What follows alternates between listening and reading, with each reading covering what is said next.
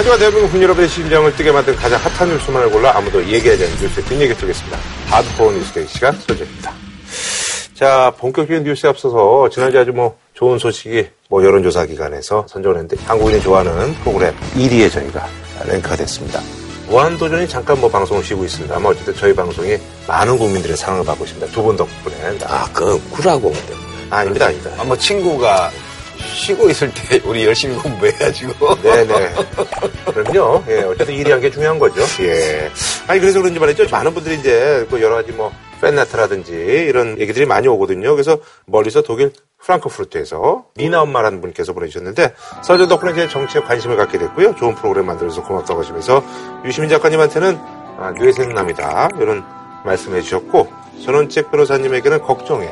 그래서 요즘 또 일이 너무 많으시니까 양볼에 살이 너무 없으셔가지고 좀 뼈국이라든지 이런 거 좀 드시면서 살을 좀 많이 좀 찌우시길 바란다고 이렇게.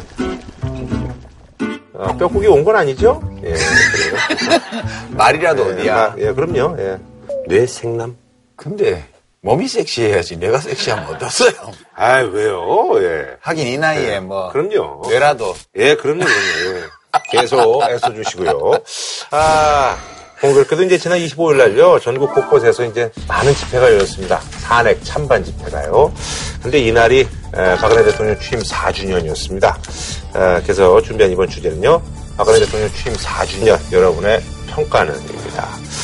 심한의 새 시대를 열겠다라고 이렇게 하면서 출범은 박근혜 정권입니다만 지금 상황은 암울합니다. 내가 박근혜 대통령의 정책 중에 두 번 고기를 끄덕거린 게 있어요. 두 번. 네. 한 번은 아파치 헬기 2대를 도입하겠다. 그리고 또 한 번은 글로벌 호크기 4대를 도입하겠다. 이 얘기를 했을 때. 고기 사오는 것만 좋아하시네. 내가 알기로는 국방부에서 건의한 것도 아니에요. 민다김이 얘기했나? 아니죠. 그걸 도입한다 그랬을 때, 그래도 안보는 어느 정도 공부를 했구나 하는 생각을 했는데. 공부 안 해도 돈 주고 무기 사오는 걸 누가 못해요. 근데 문제는 박근혜 대통령의 정부를 지켜보면서 정말 느낀 것은 불통도 이런 불통이 없다. 아마 야권에서 생각하는 느낌과 우리 쪽에서 생각하는 느낌이 좀 틀려요. 제가 알겠죠. 생각하는 느낌은 수많은 얘기가 있고 질문이 있고 하는데 단 한 번도 제대로 된 답변이 없고. 질문은 아예 안 받았는데요. 예. 방송에서 얘기한다든가 신문에서 기밀 칼럼으로 글을 쓴다라든가 언론에서 어떻게 제목을 뽑아서 얘기를 한다든가 그것도 하나의 질문이잖아요. 그거가 받기 싫어서 기자회견 1문 1답도 안 하는데. 그래서 내가 참 우리 역대 정부와 소통 제도라는 정부도 없지만 정말 소통 못한 정부다. 불통의 정부였다. 저는 박근혜 정부 4년을 두 측면에서 평가해 보려는데요. 첫 번째는 해야 할 일을 제대로 했나. 두 번째는 안 해야 할 일을 안 했나. 두 가지 기준이에요. 우선 해야 하는데 안 했거나 못한 일들이 많아요. 첫 번째로 보면 대통령과 정부는 국민을 보호해야 되는데 메르스 파동이라든가 세월호 참사 이거 보면 그거 제대로 못했어요. 두 번째는 남북관계는 우리 마음대로 되는 건 아니지만 그래도 좀 노력했어야 되는데 이명박 정부 때 금강산 관광 폐쇄하고 또 이어서 박근혜 정부가 개성공단 폐쇄해서 남북관계를 완전히 이제 냉전시대로 돌려버렸다는 거. 그다음에 사대강 사업으로 지금 겨울에도 녹조가 생길 정도로 강이 다 이렇게 돼 있는데 이거 사실상 아무런 조처를 안 했어요. 원래대로 없애지는 못하더라도 대책을 세워야 되는데. 그다음에 경제 활성화. 이거 성장률이 2%대에 그쳤어요. 소득분배 구조는 더 악화됐어요. 가계부채하고 적자성 국가 채무가 폭증했습니다. 그런 게 해야 되는데 안 하거나 못한 일이에요.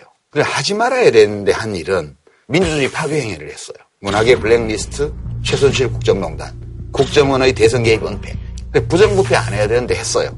K스포츠 미르재단, 최순실 이권 개입, 뇌물소수. 세 번째가 관제 데모를 조장했어요. 전경련 통해서 기업이 돈 줘가지고 이런 것들은 우리 민주주의 수준을 완전 후퇴시킨 하지 말아야 될 일들인데 이런 걸 너무 많이 했죠. 그러니까 해야 될 일은 잘 안 하거나 잘 못했고 하지 말아야 될 일은 여러 가지를 해버렸어요, 큰 거를. 그러니까 지금 국민 지지율이 5%까지. 예, 어쨌든 이제 두 분, 역시 부정적인 평가신데요. 오늘 가장 큰 이슈는요, 과연 이게 이제 연장이 될 것이냐 말 것이냐. 근데 이제 두 분의 예상대로 황교안 권한대행 특검 연장 요청을 받아들이질 않았습니다. 근데 이거 가지고 야권에서 지금 총리도 탄핵을 한다 이런 얘기 나오고 있는데 탄핵 사유는 안 되죠? 탄핵 사유도 안 될 뿐 아니라 야권이 뭘 하느냐 다 진작 알고 있었잖아요. 그럼 그냥 약간 뭐 정치적인 행위인가요 그냥? 예, 그냥 분풀이 좀 하는 거죠. 그냥. 일종의 쇼라고 나 봅니다. 그러니까 아까 제가 퍼포먼스 그러니까 이게 바보 같은 소리들을 해요. 이 특검의 활동기간 연장 신청을 거부한 것이 다수 국민의 뜻과는 어긋나는 결정이고 또 논리적으로 따지면 지적할 것도 있어요. 있긴 한데 옳지 않은 일을 했다고 해서 그게 위법행위가 되는 건 아니거든요. 공직자를 탄핵하려면 위헌적인 혹은 위법적인 행위가 있어야 탄핵을 하는 거예요. 그러니까 이제 이거를 위법행위라고 볼 수가 없어서 탄핵 사유가 되기 어렵고 법리적으로. 두 번째는 탄핵을 해도 또 직무정지해가지고 또 헌법재판으로 또 가야 돼요. 대행을 하게 되는데 헌재 재판관들도 지쳐요. 아, 그러니까 이게 무슨 유일호 부총리라고 야권 입맛에 맞게 작았어요. 그러니까 뭐 그냥 다수 3분의 2 정도의 국민들이 연장을 요구하는 게 지금 여론조사 결과니까 다수 국민의 의사와 반대로 갔잖아요. 그러니까 이럴 때는 그걸 욕을 해야 그분들이 보고 저 사람은 우리하고 생각이 똑같네 이러니까 조기 대선 할지도 모르는데 지지가 올 거 아니에요. 그런 정치적인 계산 때문에 하는 거지. 근데 이제 바른정당도 역시 이제 정치적인 어떤 유불리를 따져서 이제 탄핵에 동참하지 않기로 한 거죠. 보류를 한 거죠. 예. 보류를 했는데 사실은 결정을 내린 거는 뭐 사실은 동참 안 한 거죠. 안 한 거지. 네. 동참을 안 한 거는 역시 요즘 이제 보수의 표를 이제 못 받고 있는 상황에서 뭐 6%대 지지도니까 나름 뭐 거기서 어떤 그 전략적으로 그렇게 판단을 그것까지 야당 따라갔다가는 진짜 아니, 근데 뭐. 이 점을 생각을 해봅시다. 황교안 총리에게는 특검을 연장을 해놓고. 그리고 헌법재판소에서 탄핵이 인용이 됐다면 박근혜 대통령이 특검으로 불려가서 조사를 받고 그때는 국가원수의 대우를 받는 게 아닙니다. 그렇죠. 포토라인에 써야 되고 그리고 영장 청구되고 그 수감이 되는 것이 보여진다고 합시다. 그것이 또 대선 전국에 어떤 미묘한 파장을 일으킬 것이란 말이에요. 그래서 황교안 총리는 이것저것 고민을 다 하는 거예요. 아니 총리로서는 자기를 법무부장관 발탁해주고 국무총리 시켜준 대통령을 그리고 권한대행까지 됐어. 또 권한대행까지 됐어. 명패도 새기고 뭐 시계도 만들고 다 했는데 그거를 연장 승인을 해버리면 참 뭐가 돼. 그러다가 본인이 보수 후보로 거론이 돼요. 그러니까요. 근데 특검을 연장을 해버리면 보수 쪽에서 밑에 좀 돌게 발등 찍혔네. 배신감 이런 말 나오잖아요. 네네네. 아니 시계 얘기가 나왔던 얘기인데요. 중고 사이트에 이제 그 시계가 올라와서 여성용 시계라고 하는데. 지금 권한대행 기념품을 만든 거잖아요. 아니죠. 어떻게 되는 건가요? 그쪽 설명으로는 국무총리 기념품인데 지금 국무총리가 대통령 권한대행이 돼 있으니 그러니까 그냥 공식 직함은 거기 안 있을 수 없다. 아 그래서 그 뒤에 판 거예요. 대통령 권한대행 국무총리 황교안 이렇게 판 거란 말이에요. 그러니까 시계값도 국무총리 거나 똑같아. 아, 똑같다. 똑같은데 위에 글자만 하나 더 판 거지. 이거는 그냥 큰 의미 없는 건데 그냥. 아 명패 파는 거나 똑같은 건데. 그냥 뭐 뉴스거리로. 그런데 그것도 이상해요. 그 대통령 그 봉황이 그려져 가는 시계를 옛날부터 차고 다니는 사람들. 근데 그러면 말 조심 좀 해야 되겠는데. 난 좀 이해를 못해. 왜요? 잘 가니까 차고겠죠, 뭐. 그런가? 네, 그런 거죠, 뭐. 시계는 예뻐요, 시계 예쁘고. 그럼 시계를 벗기까지 해요. 요거는 중고 사이트에 안 내지, 절대로. 내가 하나 남은 건데, 이건. 어쨌든 시계는 그냥 해프닝이다. 해프닝이라도 조심을 해야죠. 이거 하나 찍고 넘어갑시다. 뭐 굳이 거기다 대통령 권한 대행 이걸 왜 파기를. 아, 그분의 인생관을 표현하는 거지. 아니, 그분이 뭐 팔려고 해서 팠겠어요. 밑에 있는 보아들이. 아, 그분이 좋아하시니까 밑에서 팠죠. 아부한다고 팠겠지. 변호사님 제가 말씀드렸잖아요, 그 전에. 자리가 사람을 만드는 게 아니고 그 사람을 보여주는 거라고.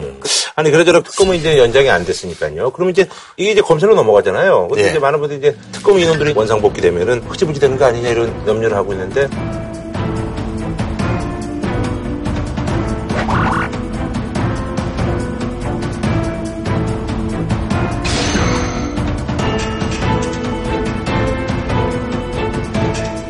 그 이번 특검법이라든가 보면 이제 해당 지역에 그 지방검찰청으로 가는 서울지검으로 가겠죠. 이제 서울지검으로 가는 거예요. 그 서울지검으로 가면 기존의 형사 8부 중심으로 특별수사본부가 마련될 가능성이 매우 높다. 이게 요야무야되기가 좀 어려운 게요. 이제 국민들이 되게 화가 났어요. 그래서 최근 여론조사를 보면 탄핵이 인용되고 나서 박근혜 대통령 조사를 어떻게 하려냐 할 때 구속수사해야 된다가 3분의 2예요.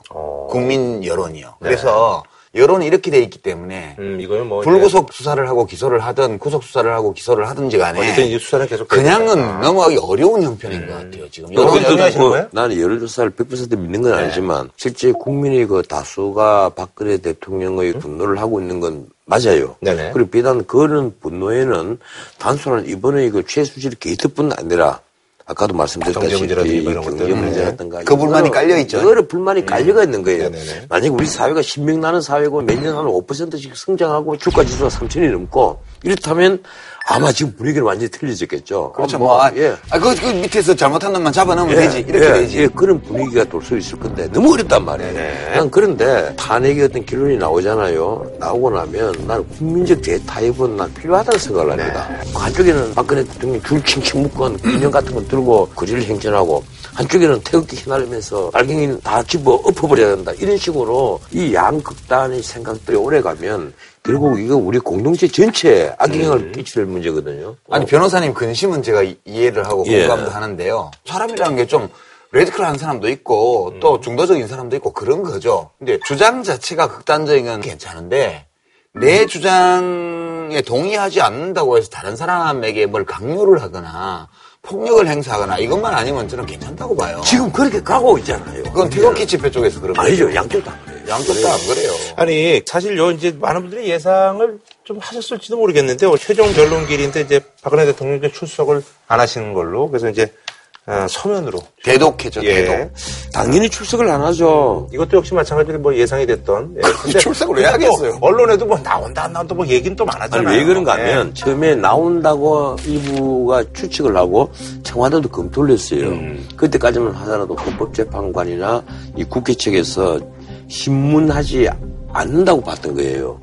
본인이 최후 진술만 하고 그냥 돌아갈 것으로 안 하는데 헌법재판소에서 아니다.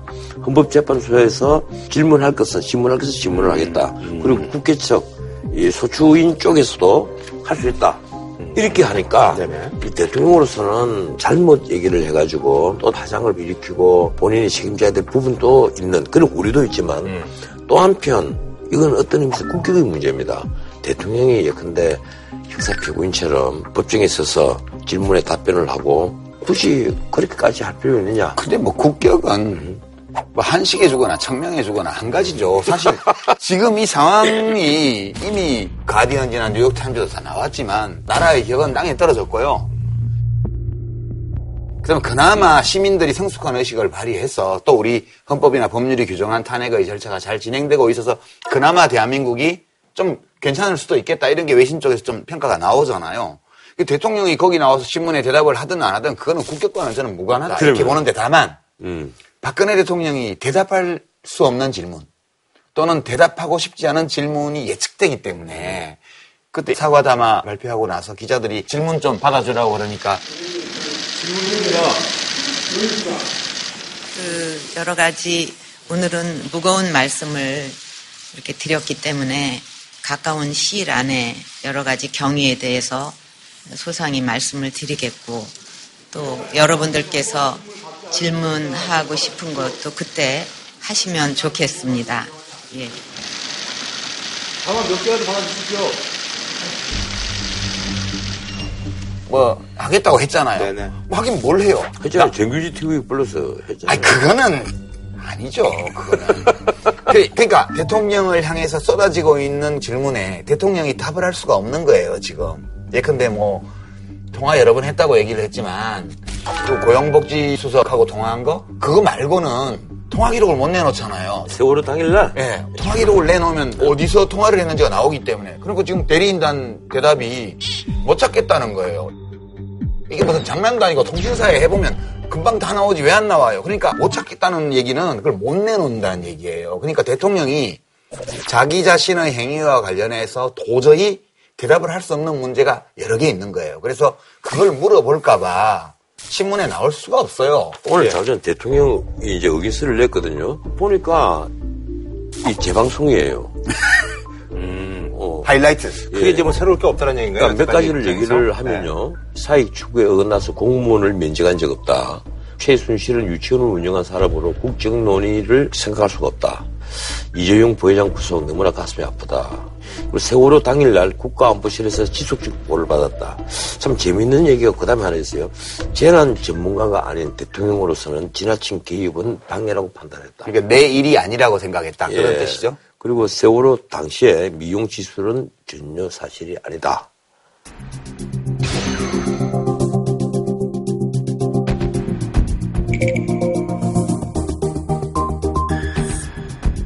그 2주라는 시간을 이제 많이 얘기를 하는데 앞으로 그럼 어떻게 변호사님 아직도 4월, 6월 뭐 그런 생각이세요? 아니요. 나는 그 이번 결정 전에 또 다른 일이 있을지 알아요. 그러니까 우리가 추가 녹화는 안 해도 돼요. 왜냐하면 지금 대통령이 자진 하야를 하더라도 날짜 계산을 해야 돼요. 대통령 선거. 네네. 근데 3월 9일 이전에 사퇴를 하게 되면 5월 첫 주에 예능 때문에 선거를 하기 어려우니까 4월 26일이 선거일이에요. 그러면 여권에 더 불리해. 이게 짧으니까. 그 3월 10일은 넘겨야 5월 9일 선거를 할 수가 있어요. 그 일요일 날 해도 되니까. 주말에. 3월 10일에서 3월 12일 사이지. 지금 추가 녹화는 좀 이렇게 진지하게 해산을 주세요. 네. 그거 달리 보고 그거 고민했어요. 네, 저는. 네, 참. 근데 그럴 가능성이 있다고 보세요? 가능성은 별로 없는데. 그런데. 다만 배제할 수 없다는 거죠. 아, 배제할 수 그런데 없다는. 잔액 심판에 대해서는 8인 체제잖아요. 네네. 그리고 이제 대통령 대리인단은 9인 체제가 아니다. 이 자체 위헌성부터 이제 물고들은 그건 난 지금까지 계속 탄핵 심판에 응해오면서 마지막에 그런 얘기를 하는 것은 설득력이 떨어진다. 일리가 전혀 없는 건 아니에요. 일리가 없어요. 아니, 우리 헌법의 그 취지를 보면 9인 재판부 구성을 해야만 합니다. 네. 이게 만약 피소추인한테 불리한 상황이라면 그 말을 제가 받아들이겠어요. 근데 이게 6명이 인용을 해야 인용이 되는 거예요. 탄핵 인용이. 그러면 9명 중에 6명 하는 게 쉬워요. 8명 중에 6명 하는 게 쉬워요. 헌법재판관의 수가 줄어들수록 확률이 9분의 6에서 8분의 6 이렇게 가는 거니까. 그건 이제 수학적 얘기고 한 명이 빠져나가는 게 사실은 유리하지 박 대통령한테. 누가 유리하냐는 문제가 있습니다. 피소유천이한테 유리한 상황인데. 그런데 지금 문제는 이정미 재판관 퇴임인 3월 13일을 왜 그걸 시한으로 설정을 하느냐 하는 문제란 말이에요. 여기서 대법원장이 위임자 인선 절차를 밟고 국회 청문회를 해야 될 이 순간에 대법원장이 솔직히 말씀드리면 눈치를 본 거예요. 이런지 저런지 다 봐서 문제를 안 뽑을 수는 없으니까. 이제 인선 절차를 밟는다 이러니까 대통령 대리인단 쪽에서는 이거 잘 됐다. 이제는 미증미 재판관 이 퇴임 일시에 신경 쓰지 말자. 알겠습니다. 그럼 2주간은 그냥 보도만 이렇게 나오고 약간 좀 혼돈의 어떤. 그거는 이제 발표를 언제 하느냐는 일정을 밝히냐 안 밝히냐, 언제 밝히냐. 그게 이제 지금 관심이 추가적으로 관심사항이. 그러니까 3월 13일 이전에 선고를 한다면 어느 날인가는 선고를 며칠 날 하겠습니다라고 헌재에서 얘기를 해야 돼요. 알겠습니다. 자, 다음 소식은요. 지금 이제 개헌 얘기가 이제 또 나오고 있네요. 그래서 이번에 준비한 주제 뭉쳐야 쓴다. 대선 전 개헌으로 똘똘 뭉친 여야 3당. 요즘 JTBC 프로그램이죠. 예. 뭉쳐도 안 뜰 것 같은데. 뭉치면 깔아앉지 원래. 네, 무거웠어요. 이제 여야 3당이 바른정당 그리고 자유한국당 그리고 이제 국민의당도 이제는 들어갑니다. 그래서 흔히들 얘기했을 때 문재인 전 대표를 제외한 3당 정치인들이 개헌을 주장하면서 이제 1인 문재인 전 대표를 이제 압박하고 이래 좀 그나마 좀 승산이 있다라고 이제 정략적 판단이라고 봐도 되나요? 그렇다고 봐야죠. 아니 오늘 나온 여론조사가 이 민주당 지지층의 여론조사를 하니까 문재인 후보가 50%가 넘었어요. 그런데 나중에 뚜껑 열어가지고 표차가 크잖아요. 크면 역시 그런 말이 나와요. 더불어민주당은 문당이고 친문 패권주의다. 또 이 말이 또 나온단 말이에요. 아니 선거에서 마표 많이 얻었다고 패권이라고 그래서 그런 게 나온단 말이에요. 공격하기 좋아하는 사람들이 그런데 지금 박근혜 패권 정부예요. 그러니까 네네. 지금 문재인의 대항마가 없다 이렇게 돼버리잖아요. 그죠? 문재인의 대항마가 없으니까 정말 이제야말로 빅텐트 얘기가 나오는데 이 빅텐트가 개헌을 먼저 하자. 대선 전에. 예, 그럼 여기 이제 민주당만 지금 의견을 안 해놓고 있는데 민주당에 지금 개헌 논자가 누굽니까? 바로 김종인 지금 비대위원장이고 실제로 개헌 논자가 민주당에 꽤 많이 있거든요. 네, 30명 정도 있던데. 이분들이 동참을 해줘야만 또 200석이 넘어요. 문제는. 변호사님 말씀대로 지금 민주당의 강세가 두드러지고 다른 후보들을 다 합쳐도 더불어민주당 후보들을 합에 엄청 못 미치잖아요. 문재인 후보 일단 못 미치잖아요. 그런데 지금 이러니까. 더불어민주당을 대항해서 세력을 모으기 위해서 국회의 권력을 강화하는 개헌 내각제나 의원집정부제를 의원들이 좋아하죠. 그럼 저기 꽤 커지니까 자기 밥그릇이. 그래서 국회 원내에서 지지도가 높은 그런 분권형 대통령제를 중심으로 세력을 끌어모아서 이것을 대선 전에 선거 지형을 바꾸는 동력으로 삼아보자 이 계산인데요. 이재명, 안희정 이분들은 지금 국회의원도 아니에요. 그 자기들 말로 뭐 시골 사도라고 그러더라고. 근데 이게 지금 어려운 게 탄핵 결정이 임박했어요. 만약 탄핵 인용이 돼버리면 한 달 후에 후보 등록을 해야 돼요, 각 당이. 그럼 이걸 할 수가 없어요. 이게 첫 번째 문제고. 두 번째는 그러면 대선 전에는 못하더라도 이렇게 여론을 모아서 전선을 펴고 이래서 이제 대통령 임기 시작하자마자 대통령의 임기를 좀 줄이는 문제를 포함해서 또 거기서 전선을 짜려고 그러겠지. 이런 계획인데 문제는 다음 대통령이 돼서 당선되자마자 대통령 취임해서 잘해서 국민들이 저 잘하는데 이러면 국회로 권력을 가져오자는 국회의원들하고 현직 대통령하고 싸움이 돼요. 이 싸움은 누가 이길지 모르는 거지. 모르는 거지만 그래도 국회의원들 입장에서는 차제에 이걸 고리로 뭐 많이 묶어놔 보자. 이렇게 지금 가는 근데 거죠. 근데 탄핵이 인용이 되고 문재인 후보가 대선 후보로 확정이 된다면 당장 많은 개헌세들이 일제히 요구를 할 겁니다. 확실히 밝혀라, 의사 밝혀라. 그렇지 않으면 우리는 개헌으로 가겠다. 이런 식으로 갈 가능성도 근데 있어요. 문재인 대표는 사건 보는 근데 이미 자기 로드맵을 다 밝혔어요. 얘기했다고 그래서 이제 본인은 내년도 지방선거에서 개헌 문제에 대한 국민 투표를 생각을 확정짓자 이러는데 반대편인 사람들 얘기로는 지금까지 개헌을 모든 대통령들이 다 약속을 했는데 공약 지킨 사람이 있느냐. 아니 노무현 대통령은 자기 현직에 있으면서 임기단축 포함해서 하자 그랬는데 정치권에서 싫다고 해서 안 했잖아요. 그거는 안 했다기보다 못한 거죠. 못한 게 아니라. 본인이 안 맞아 들어간 거죠. 못한 게 아니라. 원포인트 통치구조만 바꾸지 않은 개헌이냐 아니면 그때도 기본권 조항부터 영토 조항까지 뭐 이런 논란이 그거는 천천히 하고 원포인트 개헌만 하자고 했는데 안 했고요. 그러니까 역대 대통령들이 안 했다는 말은 사실관계가 아니 원포인트 공약 주장은 노무현 대통령이 말씀을 하셨고 그리고 국회가 동의를 안 한 거예요. 그러니까요. 거기에. 아니 하겠다고 했어요. 다음 국회가 구성되면 한다고 약속해놓고 안 한 거지 국회가 안 한 거고요. 그때는 왜냐하면 국회의원들은 분권형 대통령제를 원해요. 내각제나 4년 중임제로 바꾸는 거 원하지 않아요. 그래서 안 한 거고요. 그럼 이 구상이 제일 큰 장애물은 국민 여론이에요. 지금 제가 이제 KBS 신년 여론조사를 다시 확인해 보니까 개헌은 찬성이 65예요. 65 반대가 28 여기까지는 좋아. 근데 어떤 개헌을 원하냐 하면 대통령 4년 중임제 개헌을 하자는 게 개헌 찬성론의 45.9%라네요. 이원집정부제가 29.2%, 내각제는 16%밖에 안 돼요. 그러니까 이게 이원집정부제하고 내각제는 사실은 둘 다 권력분산형이고 둘 다 의회 중심주의란 말이에요. 이래서 그 두 개를 합하면 거의 한 40%도 후반이 나옵니다. 그리고 대통령 4년 중임제도 한 40%도 후반이 나오거든요.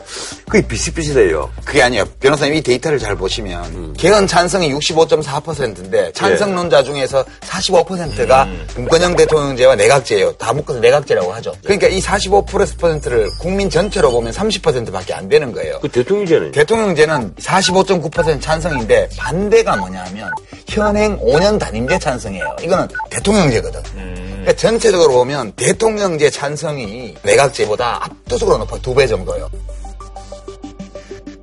아니 우리 국민이 내각제보다는 4년 중임제를 더 선호하는 것은 사실입니다. 그건 맞아요. 그래서 저는 이제 뭐 대선 전에는 뭐 어쨌든 뭐 여러 가지 정략적인 이유로 어쨌든 이건 쉽지는 않을 것이다. 국회의원들 자기들 뭐 그렇게 대선 후보다 잘한다고. 나는 쉽지 않은 게 아니라 불가능하다고 봐요. 그건 절차적으로 판 흔들기 정도라고 보시는 거예요? 정략적인 거예요. 아니 그런데 지금 현재대로 난 대선 구도가 흘러가려고 한 거거든요. 아직도요?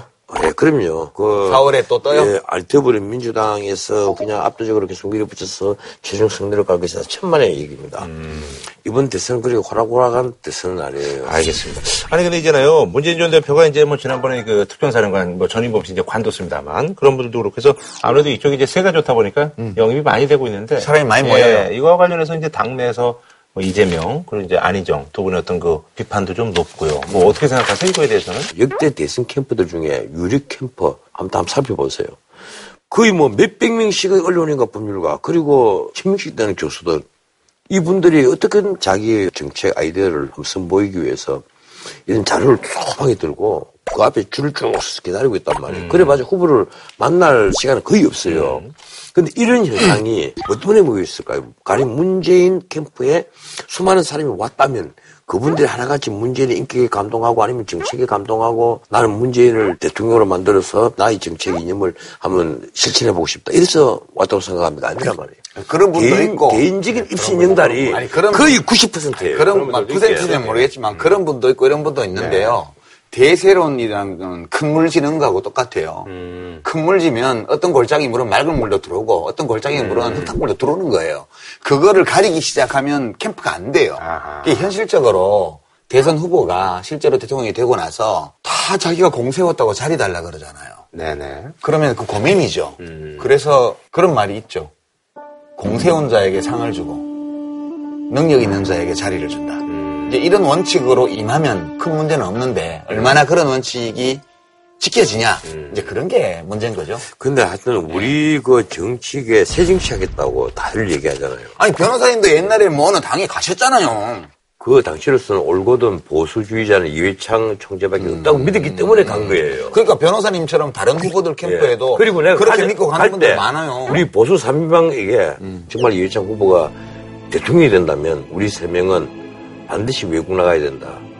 절대 옆에 안 있기로 서로 굳게 약속을 하고. 그러면 안 되죠. 도와서 대통령을 만들어서 뭐 책임을 지고 같이 국가 운영에 힘을 보태야지. 무책임하게 대통령을 만들어놓고 나가버리면. 그럼 그 대통령은 누구하고 일을 해요? 권력 농단이 시작됩니다. 이거는 자기가 잘하면 되죠. 이재명 시장 같은 경우는 이제 뭐 또 이제 토론의 일정을 좀 더 늘리자라는 건 뭐 어쩔 수 없는 뭐 자구체. 그럼요. 예. 그게 생방송 토론 하다가 뭐 정서적으로 자제를 못한다든가 또는 자기로선 감추고 싶은 사실이 노출됐는데 위기 관리를 못한다든가 이런 게 나타나면 여론이 요동칠 수도 있죠. 이제 그런 가능성이 있기 때문에 후발주자들은 토론 기회를 많이 갖기를 원하는 거고 앞서가는 사람은 좀 적게 갖기를 원하는 게 되게 자연스러운 거예요. 그게. 근데 지금 뭐 10번이면 한 정당이 대선 후보. 근데 그러면 지금 이제 문재인 후보가 무난하게 이제 당선될 거라고 하시는데 이게 약간 이 토론회 때문에 영향을 받을 수 있다라고. 받을 수도 있고 안 받을 수도 있지만 문재인 전 대표도 이런 검증 과정을 거쳐야죠. 아, 물론 검증 과정이라고 할 수 있겠지만 우리나라에서는요 대선 과정에 있어서 그 토론이잖아요. 토론이 영향을 안 미쳐요. 워낙 대중들부터 철저히 진영 논리에 빠져갔기 때문에 이게. 대선의 토론 과정이 영향을 미치고 그 토론 보고 나서 내 지지자를 바꿨다는 것은 극소수입니다. 당내 경선은 네. 특히 더 그런가요? 당내 경선은 더 말할 것도 없죠. 그래도 이제 10% 미만으로 격차가 적으면 그 정도는 엎어져요. 그래도 이제 관심도가 높아지겠지만 지금 모바일 투표를 포함해서 현장 투표까지 하는데 이렇다고 해서 그러면 조직에 영향이 없느냐. 난 발언보다는 조직이라고 봅니다. 근데 200만 이렇게 되면요. 그러면 1인 1표로 모두가 투표를 하는 양상이면 이거는 그냥 여론선거예요. 제가 볼 때. 나는 제가 보기로는 투표에 직접 참가하는 인원은 200만이 아니고 한 100만 정도로 줄 걸로 보는데 그래서 역시 그 바람도 중요하지만 조직도 중요한 얘기거든요. 저기 국민의당 그 좀 얘기를 하자면요. 안철수 의원은 그날 나오셔서 뭐 이재명 시장님한테 화이팅도 외치고 뭐 그랬습니다만 여러 가지 따뜻하더라고. 네. 어렵지 않습니까? 네네. 그렇지만 힘내시라고 말씀드리고 싶습니다. 화이팅!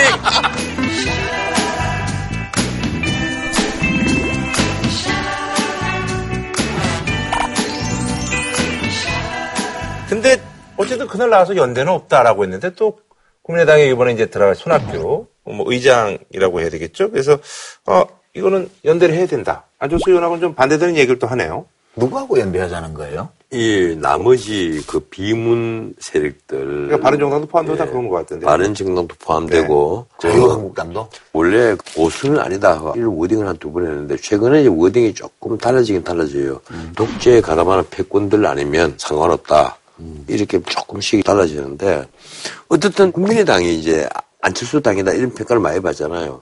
근데 막상 들어가 보니까 진짜 안철수 당이거든요. 근데 여기에다 모바일로 해버리면 이건 게임이 안 되니까 현장 투표만 하자는 거예요. 그리고 천정배 의원 또 거기에 동의를 해요. 천정배 의원은 어떻든 호남이 지지기반이고 나름대로 지지자들이 있으니까 일단 경선 시작을 호남 광주에서 하고 연장투표를 하게 되면 친정배 의원으로서는 희망이 있죠. 그리고 손학규 지사가 믿는 것은 그거예요. 원래는 1대1 통합이었단 말이에요. 이 국민주권 개혁회의, 공립도 통합이었으니까 우리 세력도 만만치 않게 있다는 거예요. 그리고 강진에 가서 2년 동안 참변 맞으면서 톡을 쏘고 있었는데, 그러나 호남에 갈 때마다 지지자들이 모이셔서 손학규 하고 이런다. 그 이제 유세뽕을 좀 맞으셨거든. 아, 그래도 안철수 의원이 유력하지 않나요? 지금으로서는 거의 안철수 의원이 압도적이죠. 그리고 현역 의원들도 기본적으로 보면 대통령 후보는 국민 지지율이 높은 사람을 선호하는 경향이 있죠. 그래서 일단은 안철수 의원이 유리한 그런 국민인데, 세상 일은 모르잖아요. 옛날에 노무현 대통령 때 다들 그 다른 분을 다 지목을 했는데 막상 광주에서 뚜껑을 여니까 노무현 대통령이 이겼단 말이에요. 근데 그때 이미 광주 경선 앞두고 일부 여론조사에서 맞대결하면 이회창 후보를 이기는 조사들이 나왔잖아요. 그러니까 광주 시민들이 그래 지금 누가 이기는 거야? 누가 이기는 거야? 하니까 노무현이 나가면 맞대결하면 이길 수도 있다는데 이러니까 그걸 확 몰린 거예요. 그러니까 기본적으로 그 정당의 당원들이 투표를 할 때는 어떤 후보를 내보내야 가서 딴 당 대표하고 한바탕 잘 싸울 수 있냐를 제대로 된 대표 선수를 뽑는 거라. 지금 이제 호남도 마찬가지예요. 호남의 비문 성향의 유권자가 굉장히 많거든요. 가령 보수 쪽에 뭐 어떤 둘다 후보가 있어가지고 정말 경쟁이 되고 이거는 문재인이가 돼야만 이긴다 어떤 이런 결론이 나오면 몰라도 지금은 어차피 전공교체가 된다고 보면 자 이제 선택이 문재인이냐 안철수냐 이 결정만 남았다면 이제 선택이 자유스러워지는 거예요. 그래서 좀 지켜봐야 될 문제는 역시 있습니다. 알겠습니다. 그럼 뭐 여기서 한 줄 논평으로 뭐 마무리 짓는 걸로. 아, 개헌연대를 하고 있는 3당의 앞길에 표지판 하나 세워주고 싶어요. 땅꺼짐 현상주의. 갈 길은 먼데 해는 저문다. 네. 네. 2017년 대한민국 차기 지도자는 누가 될 것인가? 차기 대선주자들과 함께하고 있습니다. 북한 현들의 전쟁. 자, 오늘은요 안희정 충남도지사님 모셨습니다. 반갑습니다. 예. 예, 안녕하십니까. 충청남도 도지사 안희정입니다. 예. 썰전에 오늘 초대해 주셔서 감사합니다. 네네. 그 사실 이제 이게 이제 안 지사님의 어떤 그 강점이잖아요. 보수, 우파 쪽에서도 이렇게 호감을 갖고 계신 분들이 많은데, 우리 전명 교수님도 안 지사는 정말 문재인이 없는 그런 강점을 갖고 있다라고 이렇게 말씀하셨는데. 내가 그런 말 했어요? 예. 예. 그랬어요. 기억이 없는데? 예. 아, 그때 예. 문재인 전 대표의 완제가 될 가능성이 있다. 아. 이 얘기 들으셨는데 어떠세요? 예, 우리 전 선생님이 격려를 해주셨으니. 아주 감사한 마음으로 듣겠습니다. 우리 유 작가님도 이제 문재인이 돼도 좋고 안희정이 돼도 좋다라고 이제 말씀을 하셨습니다. 다 아는 척이 어느 한 척 편들 수가 없다. 네. 아니 근데 거기에 저는 그렇게 들리던데요. 문재인이 돼도 좋고 심상정이 돼도 좋고 안희정이 되면 더 좋다. 저는 그렇게 들려요. 덧자가 정치하는 사람도 이래. 이걸 가지고 이제 아전인수라고 얘기하죠. 네. 아니, 그나저나 요즘 상승세가 만만치 않다가. 공교롭게도 이제 지난번에 선한 의지 발언 이후. 네. 약간 좀 상승세가 꺾인 것 같기도 하고. 이명박 박근혜 대통령.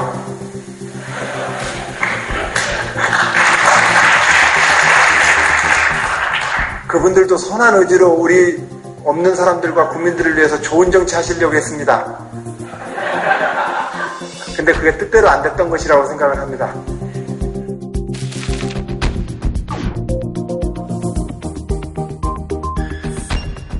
제가 대연정 네네. 발언 이후 최근에 선의에 예. 대한 연타로 예. 많은 분들께 논쟁이 되거나 어떤 경우에는 저에 대한 일방적인 어떤 오해로 이렇게 진행되는 어떤 과정들을 한 달 동안 겪었습니다. 예. 굉장히 고통스러운 시간이었습니다. 예. 예. 제가 이제 선의로 받아들이자라고 했던 것은 있는 그대로 그 사람 말을 그냥 주장하는 바대로 받아들여보자. 이 말씀이죠, 사실은. 왜냐면 너는 악이야 라고 얘기하면 일단 받아들이기는 그냥 대화도 안 되지 않겠습니까? 가장 보수적인 지역에서 지방정부 책임자로 7년 정도 있으면서 그 이전에 이제 대한민국 집권세력의 참여정부의 일원으로 있으면서 네네. 정치적 반대자들과 어떻게 대화해야 되는지가 가장 참 고민이었습니다. 나는 옳고 저 사람들은 무조건 그러다. 네. 이 선악의 개념으로 제 정의관을 가지고 있어서는 대화를 못하겠더라고요. 자기 주장도 좀 내려놓고 상대방 것도 존중을 해줘야만 대화가 되지 않겠느냐. 네. 이런 얘기를 좀 하는 발이었습니다. 근데 이제 제가 사과를 드렸던 건 탄핵 정국의 핵심이 되고 있는 사건까지도 선의로 봐야 된다라고 하는 것처럼 이야기가 이제 돼버리니 그 예를 잘못 든 것에 대해서 좀 혼난 것이죠. 말씀 취지는 저도 이해를 해요. 네. 그런데 국가 권력이라는 물리적 강제력을 행사하는 자리에 있는 분들이 어떤 일을 할 때 그 사람의 행위를 보고 의도가 어땠느냐를 우리가 추정할 수 있겠죠. 네. 근데 많은 국민들이 박근혜 대통령의 여러 행위 그리고 이명박 대통령 경우에도 사대강 사업 같은 거 그 행위와 그것이 낳은 결과 그리고 사업을 진행할 때 전문가들이 했던 경고, 시민들의 반대 이런 거를 생각해보면 아무리 봐도 그러한 행위에서 선의를 추정해내긴 좀 어려워요. 솔직히. 아니, 그런데 이 질문 중에 대단히 좋았고, 예컨대 4대강 사업이라든가 이런 데서는 찬반이 있고, 저 같은 경우는 강 살리기 사업은 반드시 있어야 된다고 난 믿었던 사람인데. 근데 강이 죽었잖아요. 그걸 뭉뚱그려서 무조건 4대강 사업은 악이었다 이렇게 표현하는 것도 문제가 있는 겁니다. 아니, 악이었다고 얘기를 하는 게 아니고 순전히 네. 정책적 판단착오로 했다고 보기에는 네. 너무 심한 일들이 많아요. 예. 그럴 때는 누구한테 특혜 주려고 그랬나 뭐 이런 의심을 할 수 있죠. 합리적인 의심을. 근데 마치 그런 의심을 하는 사람들이 민주주의를 잘못 이해하고 있는 것처럼 보이게끔 그 말이 해석이 된단 말이에요. 나는 그 안지사의 그 말씀을 이 언론에서 지금 접했을 때 나 어떻게 이해를 했는가 하면 결과적으로 엄청난 폐단을 낳고 질타를 받는다 하더라도 모든 통치자는 처음에 통치권을 행사를 할 때 늘 선의로 시작을 한다. 난 그렇게 이해를 했거든요. 안 그런 날도 많아요. 나는 그런 의미로 받아들인 거예요. 물론 조선시대 나는 저 말씀에 무슨 잘못이 있나고 조선시대 왕들을 보면 아예 그 백성들을 위하는 마음 자체가 없었다고 밖에 볼 수 없는 왕들도 있잖아요. 어떻게 모든 왕이 다 그랬다고 얘기했어요? 우선은 여하튼간에 조련에서 또 이 자리에 두 분이 나올 시간이 이제 계속되고 있으면 그만큼 핫하세요. 예, 저는 어떤 우리가 좀 더 대화와 소통을 잘하는 사회가 되었으면 하는 마음에서 드리는 말씀입니다. 그러니까 예, 좋은 대화를 나누시길 바랍니다. 예. 아니, 기아가 지금 이렇게 해놨잖아 지금. 묘하게 된 것 같아. 아니 이게 시중에서 안기사 발언 때문에 이런 풍경이 벌어진다니까요. 지금 국민을 통합하자는 선의에서 한 말인데 결과를 보면 사방에서 이런 논쟁이 벌어지고 있잖아요. 그만큼 핫하세요. 예. 그래서 이제 또 거기에 대한 또 해명을 JTBC 이제 뉴스룸 나가서 하셨는데 그 해명도 사실은 조금 여러분들의 어떤 이해를 구하지 지금 못하고 있는 그런 상황이어서 네티즌들이 이제 이런 얘기를 한다고 그러더라고요. 안희정 통역기가 필요하다라고. 그 점에 대해서는 혹 모니터링 해보셨어요? 끝나고 나서? 예, 저도 근데 사실상은 좀 당황을 했던 인터뷰입니다. 부산에서 네네네. 특강 시간에 했었던 저희 민주주의와 대화와 소통을 강조하는 어떤 그 맥에 제가 최근에 들어와서 배우는 어떤 지성이라고 하는 건 그게 네가 있으니 내가 있는 거다. 이 관계론으로 많이 정리하게 됩니다. 이러면서 이제 그걸 부연 설명했는데 그 어려운 얘기를 뉴스룸에서 얘기를 했어요. 근데 그 손석희 사장님이 부산에서 강의했던 그 특강을 읽으면서 이게 뭔 뜻이냐고 물어보니까 저도 좀 너무 어려운 얘기를 했네요 하고 말걸 제가 다 이해를 하거나 쉽게 설명할 수 없는 그 지정사의 흐름을 제가 그 자리에서 다 설명을 하려고 했으니 그 앵커가 그렇게 됐구나. 그러니까, 예. 앵커가 잘못했네. 그러니까, 손석희 앵커가 잘못하셨네. 그럼 제 방송에 나오셔서 아주 쉬운 얘기만 합니다. 아, 섭외를 여기 와서야 하세요. 네. 이게 사실 많은 젊은 친구들이 이제 좀, 기존에 있었던 그 대선 출정식하고 좀 다르다. 예전에 물론 우리 김영환 의원님께서 빗속에서 청바지 입고 마이크를 하시고 비를 쫄딱 맞으시면서 이제 대선 출정식 이번에 이제 그 대선 출정식에 이제 생방송으로 이렇게 해서 한 5시간 정도 하시고 그리고 또 이제 의상을 목폴라를 입었는데 이건 누구나 다 이게 스티브 잡스를 좀 연상시키는 게 아니냐라는 그런 생각을 하는데 우리 그 캠프에 있는 동지들이 네. 저한테 그걸 입으라고 한 데에는 여러 가지 고민들이 있었겠죠. 기획해줬구나. 예, 네, 저는 셔츠를 입고 싶었는데 그래서 입으라니까 또 입어야죠. 더군다나 지지율도 별로 안 올라오는 후보가. 아니 근데 이제 그래서 그런지 완전 시키는 대로 잘하시더라고요. 그래서 이번에 저기 도깨비 그 패러디 그거 보셨어요? 그래가지고.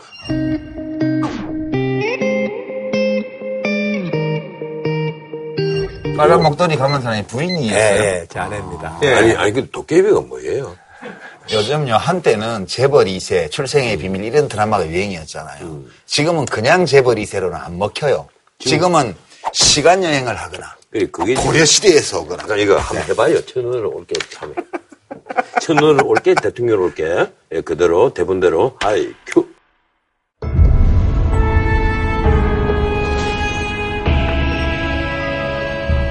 너와 함께한 시간 모두 행복이었다.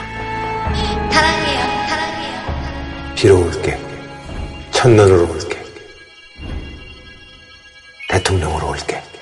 내가 꼭 찾아낼게. 내가 널 알아볼게. 정말 대단한 연기력인 거야. 저런지 변호사님을 보고 이런 대사를. 쉽지 않은데. 그래도 그 생각했어. 아, 물론 뭐 뒤에 때 대통령으로 올 때가 있어서 그렇지. 야, 그거 아니, 우리 하는 건데. 우리 웬만하면 감정이입이 안 되지. 야, 쉽지 않은데 그걸 또 하시네. 예. 시즌극장을 딱 보니까 다재다능하네. 공유가 쫄겠는데.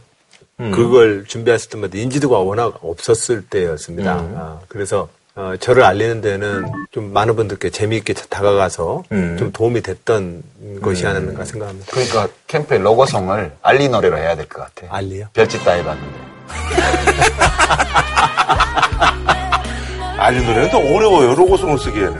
네. 그런가? 아, 편곡 좀 하면 되지. 자, 그럼 말이죠. 저희가 이제 안희정 지사님의 이력을 한번 털어보도록 하겠습니다. 자, 일단은 1965년 5월 1일 출생이시고요. 예, 충남 논산 출생이십니다. 그래서 2남 3녀 중 차남인데 시정이라는 이름이 사실은 박정희 전 대통령의 이름을 따서 그러니까 이름을 이제 뒤바꾼 거다. 그렇게 이제 말씀하셨는데 또 이제 의심에 또 눈초리로 보는 분들이 요즘 왜 갑자기 또 이런 얘기를 하지라고 이제 그렇게 생각하세요? 그렇게 생각하는 분들 이 이야기는 10여 년 전에 어느 인터뷰에서 옛날 나갔던 얘기예요. 아, 그러세요. 근데 이제 그걸 재밌으니까 자꾸 물어보시는 거거든요.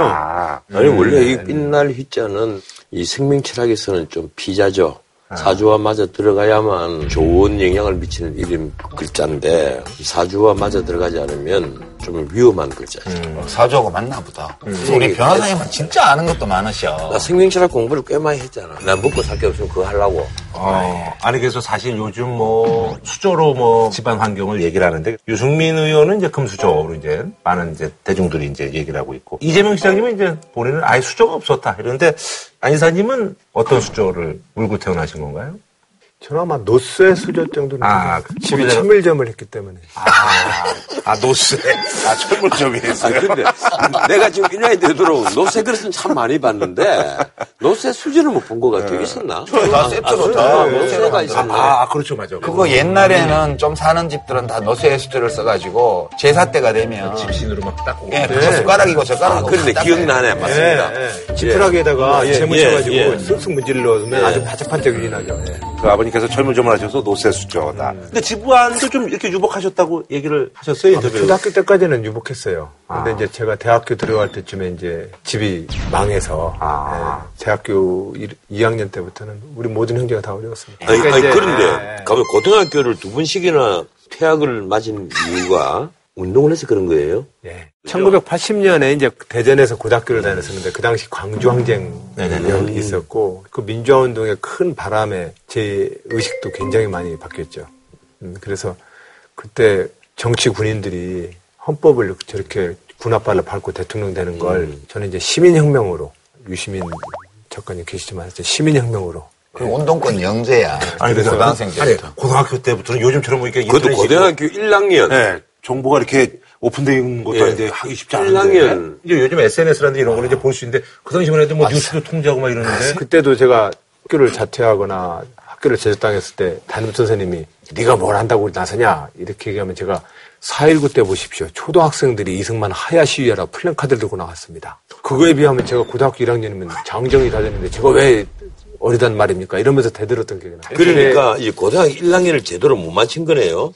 첫 번째 학교는 제정을 학교를 당하셨고 오늘 갑자기 계엄사에 잡혀갔다가 조사를 받고 나오니까 전학을 가라고 그냥 학적부를 그냥 떼서 나가라고 했어요. 그러니까 이걸 가지고 가서 가보니 뭐 봐주는데 학교가 아무데도 없죠. 그러니까 자동으로 학교가 이제 그만두게 됐었고 그래서 사실은 저는 이제 시민혁명가가 될 거라고 더 이상 지식인의 길을 안 가겠다고 해서 이제 공부를 접으려고 했거든요. 아버님이 하도 강권을 하셔서 성남고등학교 두 번째 학교를 왔는데 3개월 만에 이제 부모님을 설득을 해서 자퇴를 했습니다. 네. 그래서 이제 대학교를 가서 이제 본격적으로 내가 이제 학생 운동을 하리라 해서 1983년도 이제 검정고시 합격하셔가지고 고려대 이제 철학과에 입학을 하셔서 이때부터 이제 본격적인 그 학생 운동을 하시는데 그 우상호 원내대표님하고 두 분이 공교롭게도 이제 수감생활로 이제 같이 만나셨어요. 그때 이제 뭐 의기투합하셔가지고 아주 친해지셔가지고 결혼 당시에 함진애비를 했습니다. 오징어 쏘고 우상호 대표가 있는데 돈을 많이 받아내셨는지 모르겠네요. 어떻게? 어쨌든 근데 88년도에 서울구치소에 같이 있었습니다. 예. 그 아래서 이제 식기 닦고 있으면 서로 간에 통방하고 이야기하고 그러면서 잘 지냈죠. 그래서 이제 89년도에 김동영 의원님 보좌관을 하시면서 이제 정계에 입문하셔서 본격적으로 이제 정치에 이제 뭐 눈을 뜨신 게 아마 이제 노무현 전 대통령하고 이제 일을 하시면서 그래서 지방자치 실무연구소 사무국장을 맡으시면서 각광을 받으시다가 정무팀장을 지내셨는데 그때 이제 그 기업들한테 그 47억 원의 불법 정치 자금을 받은 혐의로 이제 징역 1년을 사셨는데 이게 이제 뭐 동정론은 뭐 독박을 썼다. 뭐 위치가 저래서 저렇게 들어간 거다라고 얘기하는데 또 부정적인 시각에서는 이게 돈을 개인적으로 좀 유용한 그런 뭐 보도도 좀 있긴 있었거든요. 네. 뭐 아파트 전세금 1억 6천 돈을 사용을 했다. 네. 그런 얘기가 있습니다. 그래서 많은 사람들이 안희정 지사의 해명이 필요하다 이 얘기예요. 예. 하여튼 제가 살고 있던 집은 매각이 안 됐고 가야 될 집은 이제 입주를 하지 않으면은 어려운 상태여서 강금원 회장님께 등간에 돈을 좀 돌렸었습니다. 근데 이제 사실상 강금원 회장과 이미 정치자금이나 대선자금이 이미 한 금고 안에 들어있으니 그 돈이 대선자금인데 그 돈이 그 돈 아니냐 이거죠. 뭐 여튼간에 제가 살고 있던 집에 매각대금을 통해서 그건 다시 이제 채워놨습니다만 사실상 저로서는 억울하지만 그것을 제가 또 그것도 기단이다 지금 현재 다툰들 그게 무슨 의미가 있겠습니까? 이미 그것은 제가 불찰이고 제가 잘못한 겁니다. 제가 듣기로는 뭐 이것저것 안 따지고 그냥 그 드러난 불법 자금은 다 자기 책임. 어쨌든 제가 살림을 살았으니 제가 가지고 있는 이 회계의 통에 그 뭐 어떤 경로를 통해서 그 돈이 왔던 그 최종 책임은 제가 져야 되는 거 아니겠습니까? 알겠습니다. 문재인 전 대표님을 향해서 비판하신 것 중에서는 가장 이제 대표적인 게 이거 같아요. 정당 중심의 사고가 부족하다. 대표적으로 제가 얘기하는 것 중에 하나는 뭐냐면 선대위를 엄청나게 꾸려가지고 경선에서 당선되면 자동적으로 그 당이 후보가 되는 사람의 당이 돼버립니다. 후보도 되고 유력이 세니까 이제 당은 자동으로 접수가 돼버립니다. 그러면 이제 거기서 대선까지 이기죠. 이기면 이제 그 유세에 따라서 당은 그냥 알아서 거수기가 됩니다. 근데 2년차, 3년차 지나서 대통령 인기 떨어지거나 보궐선거에서 한두 번씩 져버리면 당에서 슬슬 대통령을 비판하는 소리가 들리기 시작하면서부터 당내가 뒤집어지기 시작합니다. 이 패턴을 아무도 지금 못 벗어납니다. 문재인 대표님을 포함해서 모든 후보자 또 모든 우리 정치 동료들께 말씀드리고 싶은 것이 내가 대통령 되면 좀 달라질 수 있다라고 하는 얘기를 그냥 아무 근거 없이 주장 안 했으면 좋겠습니다. 다 그런 마음으로 대통령 되셨어요. 6분 다. 근데 패턴이 똑같지 않습니까 지금? 대통령 혼자서 이거 나라 못 바꿉니다. 그러면 확실한 파트너로서 정당이 집권하게 하자. 내 캠프와 내 계파와 내 조직이 집권하는 게 아니라 정당이 승리하게 하자. 새로운 시도를 좀 하고 있는 거거든요. 저도 캠프 꾸리려면 저도 꾸릴 수 있습니다. 근데 그걸 시도하지 않는 이유는 절대로 캠프는 당의 힘을 약화시키거나 당의 분열을 만들어서는 안 된다. 참 좋은 말씀이에요. 그런데 그러려면 가장 먼저 우선 필요한 것이 정당 내의 민주주의. 과두들이 마음대로 권력을 휘두르는 정당들이 아니라 정당 내부의 민주주의가 우선 완성이 돼야만 그 말씀이 타당할 거예요. 그런데 지금 더불어민주당이 정당 내 민주주의가 있다고 생각합니까? 그래서 탄핵정국 때에도 제가 개인 발언을 극히 자제한 이유는 전당대회를 통해서 추미애 대표와 최고위원과 원내 우상호 대표가 있으면 그 탄핵 국면에 대한 전략 방침과 지도를 당대표가 하도록 해줘야 되는 겁니다. 대선 후보자라는 지위가 이게 공적 지위가 아닙니다. 근데 그 대선 후보들이 이 국면에서 툭툭 던져놔 버리면 당이 그것을 끌려가게 만들면 안 되는 겁니다. 누가 대통령이 된들 5년 뒤에는 다 은퇴하시지 않습니까?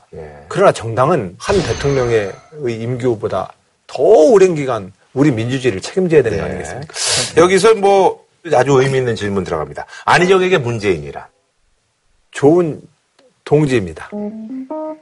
역시 뭐 재밌는 답변은 아닌데 네. 지금 상황에서는 그렇게 말씀하시는 게 뭐 너무 나만이지. 예, 그러네요. 노무현 대통령 무엇이었나 이렇게 묻는 사람도 많은데 저는 거꾸로 안희정 지사께서 생각하기에 노무현에게 안희정은 뭐였죠? 그걸 뭐라고 말할 수는 없습니다. 근데 굉장히 서로 사랑하는 사이였습니다.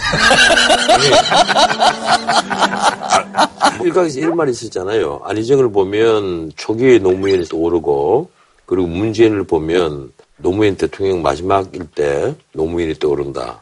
이 얘기를 사실 어렵게 했는데 내가 보기에는 관계없어. 그러니까 두 분을 보면 노무현 대통령하고 너무 달라가지고 저는 공통점을 거의 못 찾겠어 개인적으로. 예, 근데 내가 이 실전에 가면 오늘 안희정 나온다니까 꼭 물어봐달라 이러는데 네. 많은 사람들이 아 젊은 시절에 안희정 주사파다 이렇게 알고 있어요. 그래서 지금 안희정 믿지 마라. 껍질에 딱 뒤집어 쓰고 지금 연기하는 것이다. 수박.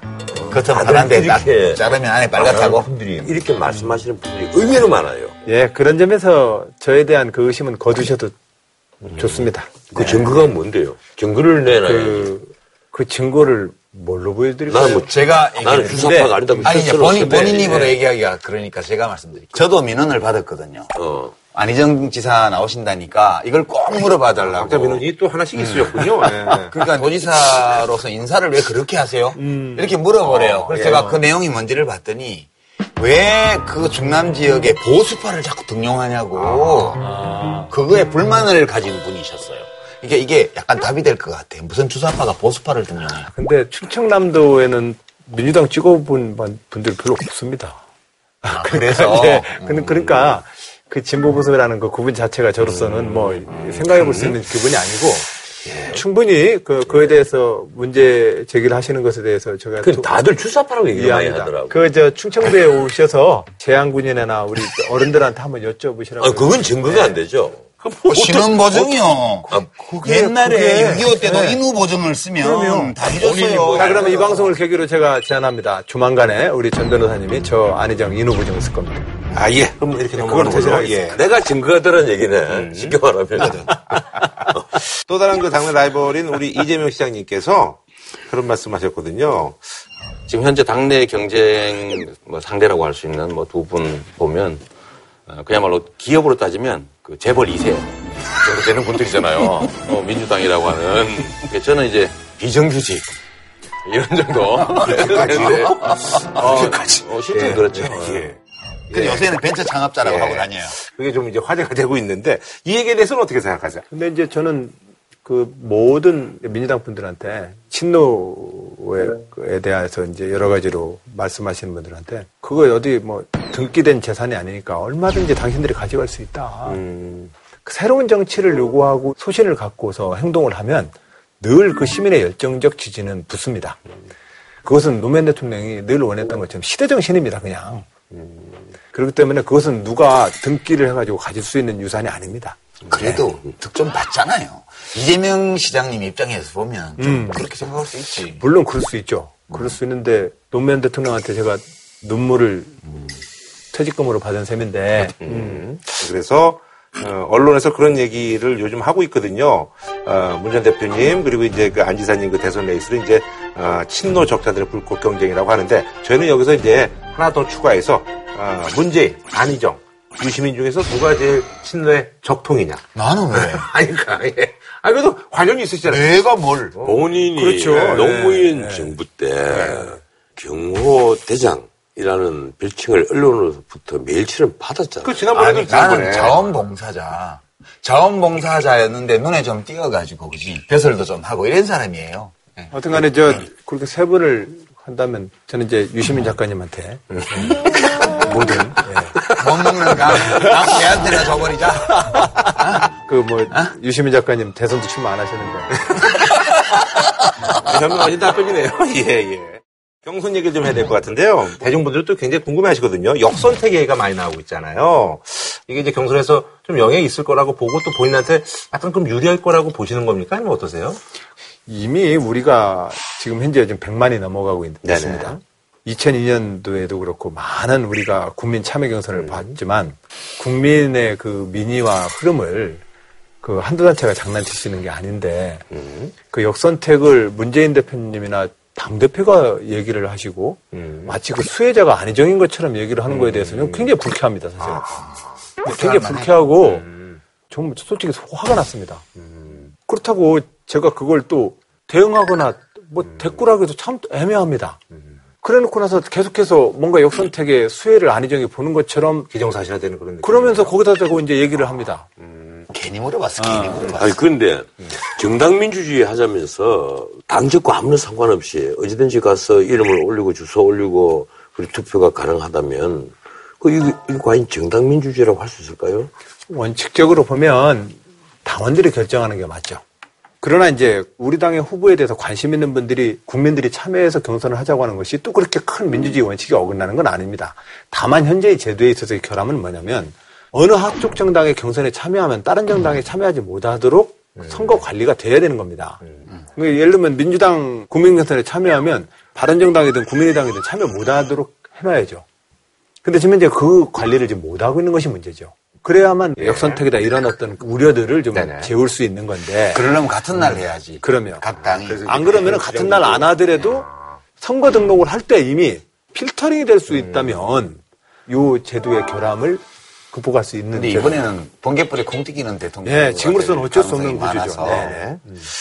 아무래도 이제 그 경선에서 이제 떨어질 수도 있잖아요. 근데 우리 정치에서는 워낙 그런 것들을 많이 봐서 이제 또 경선 도중에 앙금이 쌓이고 그렇게 되면 또 자기 생각이 있고 그러면 여러 이제 또 정치인분들이 또 집 나가 뭐 그런 경우도 있거든요. 근데 이제 대중들은 또 약간 또 의심의 눈초리를 또 볼 수도 있기 때문에 거기에 대한 좀 질문을 좀 드리고 싶습니다. 예, 제가 그동안 당에서 모든 어려움을 겪어도 당을 끝까지 지켰던 당원입니다. 제가 이 민주당 김대중 노무현의 역사를 읽는 적자이자 장자이고 싶습니다라는 이 마음의 일말의 긍지와 자부심을 자랑하는 이유는 감옥을 보내건 공천을 안 주건 하여튼 간에 당에 남아서 당의 충성과 의리를 다해왔습니다. 탈당하고 국회의원 된 다음에 돌아오는 일들이 그렇게 비일비재하는데도 불구하고 저는 당을 지켜왔습니다.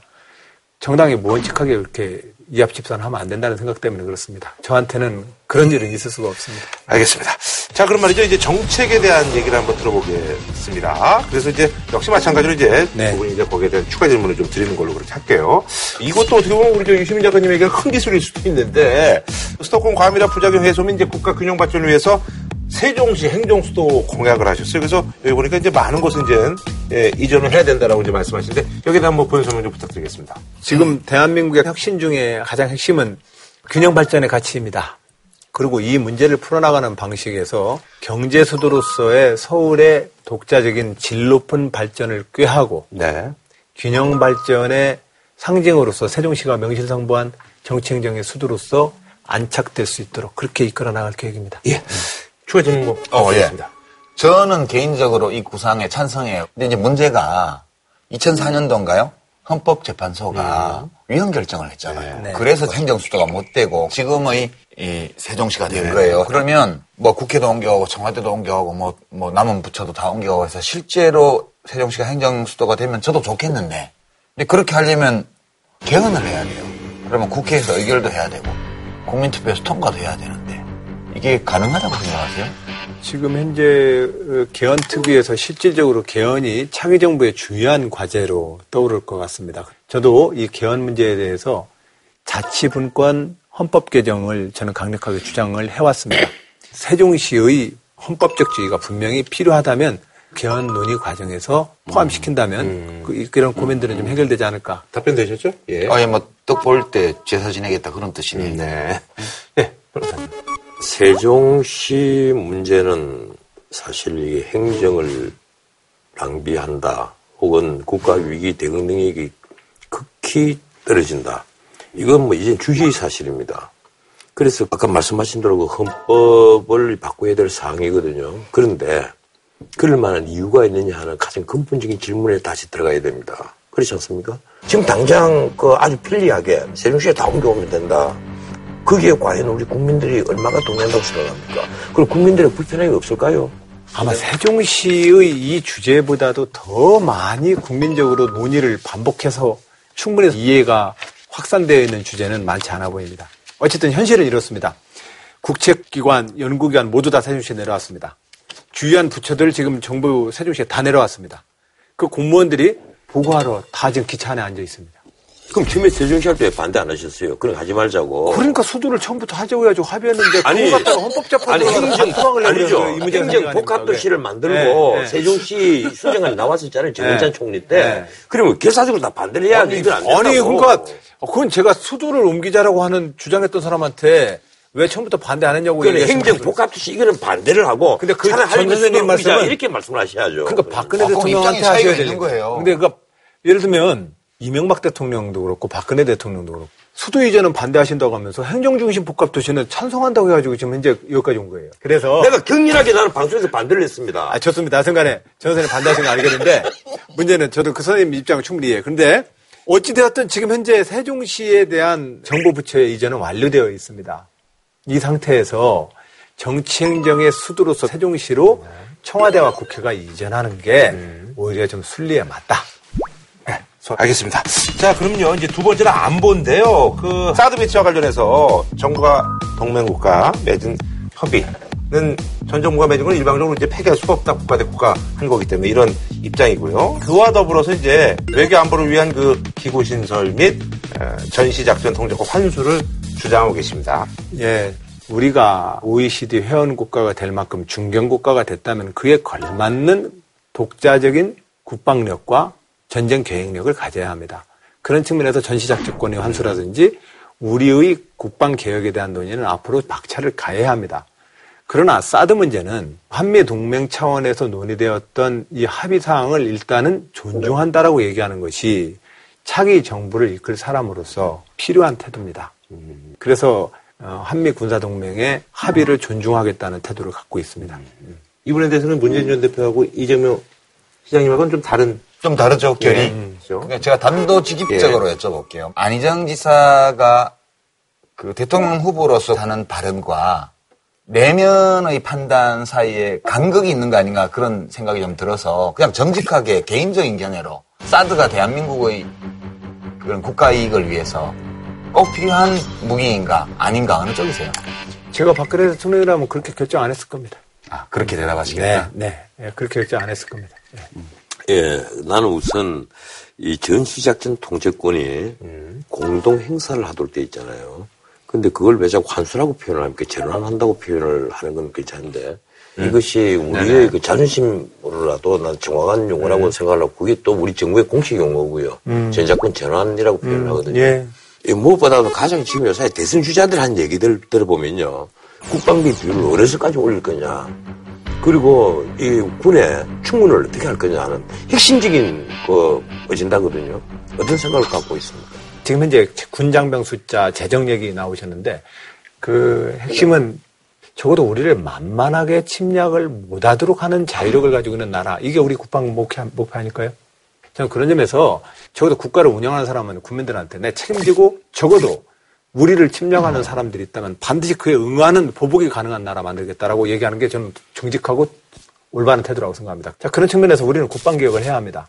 역대 정부에서 늘 해왔던 게 뭐냐면 이 목표에 따라서 어떻게 통합본부와 통합지휘력을 만들 것이냐의 문제입니다. 근데 육해공은 지금 통합전력체계도 우리나라 정비를 못하고 있습니다. 지금 말씀하시는 게 통합군으로 재편성하느냐 지금 그 문제를 말씀하시는 겁니까? 예. 지금 현재의 상태는 한미연합작전 기획력에 따라서 우리는 보병 숫자 채워주는 겁니다, 지금. 이런 정도의. 방금 마지막 워딩은 뭐라고 하셨어요? 보병 숫자를 채워주는 거라고 말씀하셨어요. 보병 유지의 숫자의 중심으로 우리가 대응을 하기 때문에 지금 육군 중심 체계가 되어 있다고 그러니까 미국이 지휘하는 한미연합작전에 우리는 보병 역할을 하기 위해서 우리 군이 존재하고 있다. 이렇게 보시는군요. 그렇기 때문에 보병의 전력이 있죠. 그런 측면에서 집중되어 있다고들 이야기하십니다. 한미연합체제는.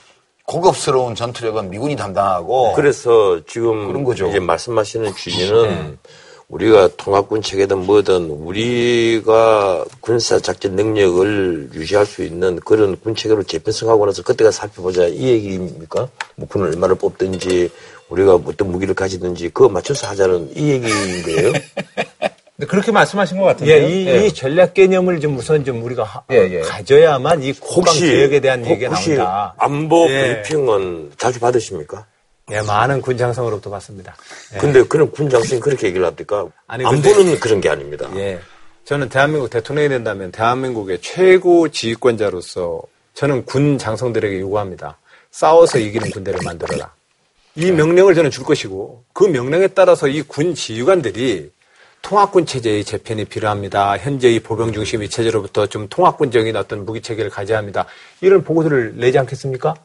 자, 그 상태에서 우리가 어떤 정도의 국방력과 물리력을 갖는 나라가 될 수 있겠습니까? 그리고 그 상태에서 한미의 군사동맹은 어떻게 재편되어야 되겠습니까? 이것에 대한 지휘자로서의 저의 철학을 지금 말씀을 드리는 것입니다. 네, 알겠습니다. 예. 자, 마지막 공약은요, 복지와 관련된 그런 정책인데요. 일단 노인, 아동 등 사회적 약자 우선 복지를 이제 가장 강력하게 이제 주장을 하시네요. 그래서 육아휴직제도 개선 및 아동 의료비 지원 확대 구상을 밝히셨는데 여기에 대한 좀 얘기 좀 해주시죠. 현재 육아휴직제도는 사실상 많은 분들이 제도가 있어도 분위기상 못 쓰고, 네네네. 또 설령 쓴다 할지라도 현재 육아휴직 때 나오는 급여가 너무 형편없습니다. 그래서 이 육아휴직 급여를 현재 상한액이 자기 본급의 40% 내에서 100만 원 이내로 좀 육아휴직 급여를 주도록 되어 있는데 이것의 비율과 상한액을 좀 높여서 육아휴직 시에 엄마 아빠들이 너무 경제적으로 쪼들리지 않게 해드리자.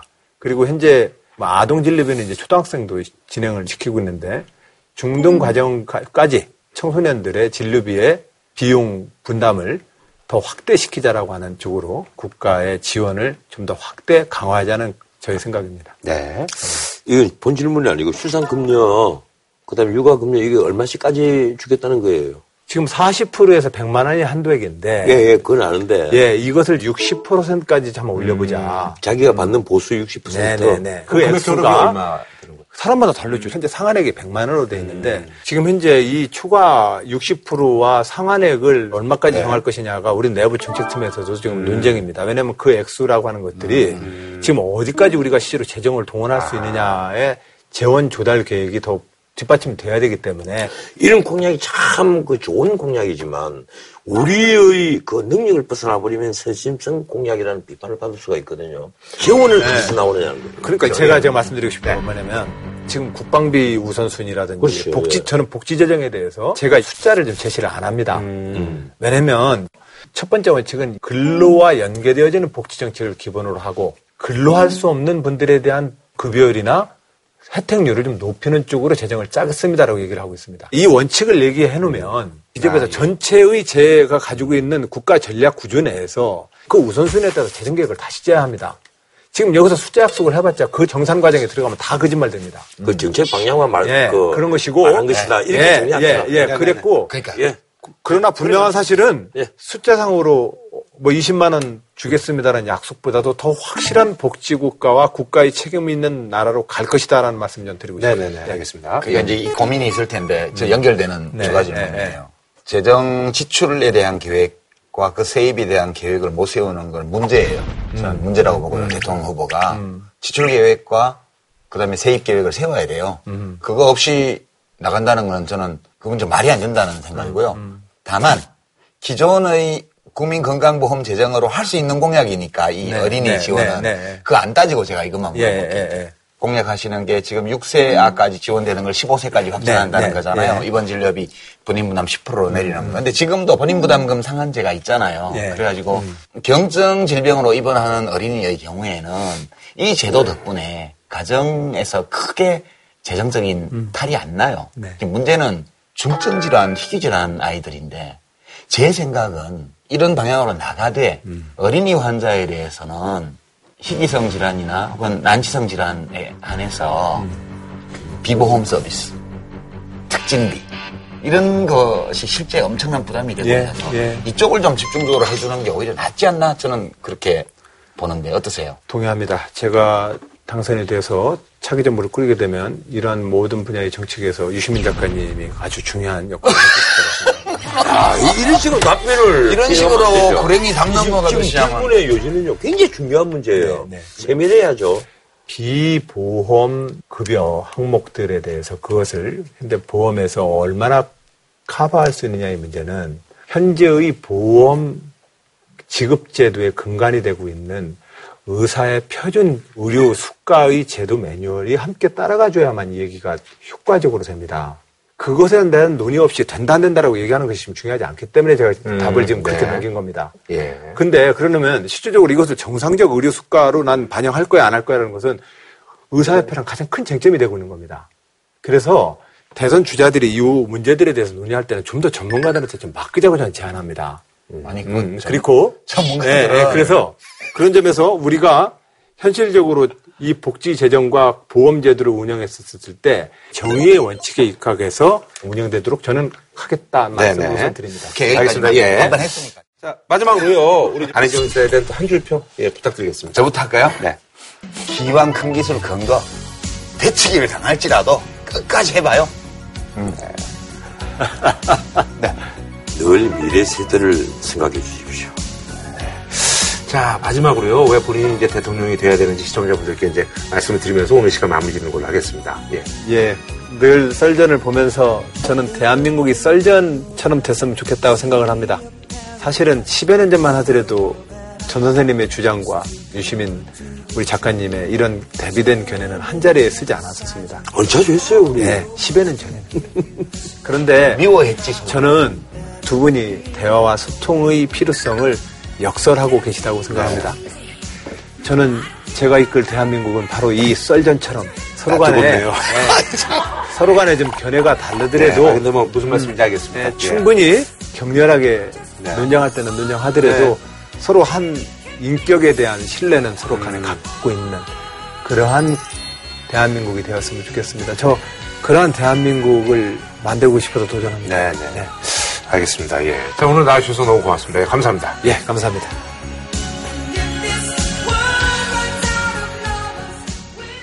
한우 특등심 한 가지만 싸게 파는 명인 등심. 치킨과 버거를 한 번에 ICG 치킨앤버거. 독일 건강식품 1위 도펠헤르츠. 공무원 강의는 에듀피디. 팔딱팔딱 활어초밥 전문점 오아스시에서 백화점 상품권을 드립니다. JTBC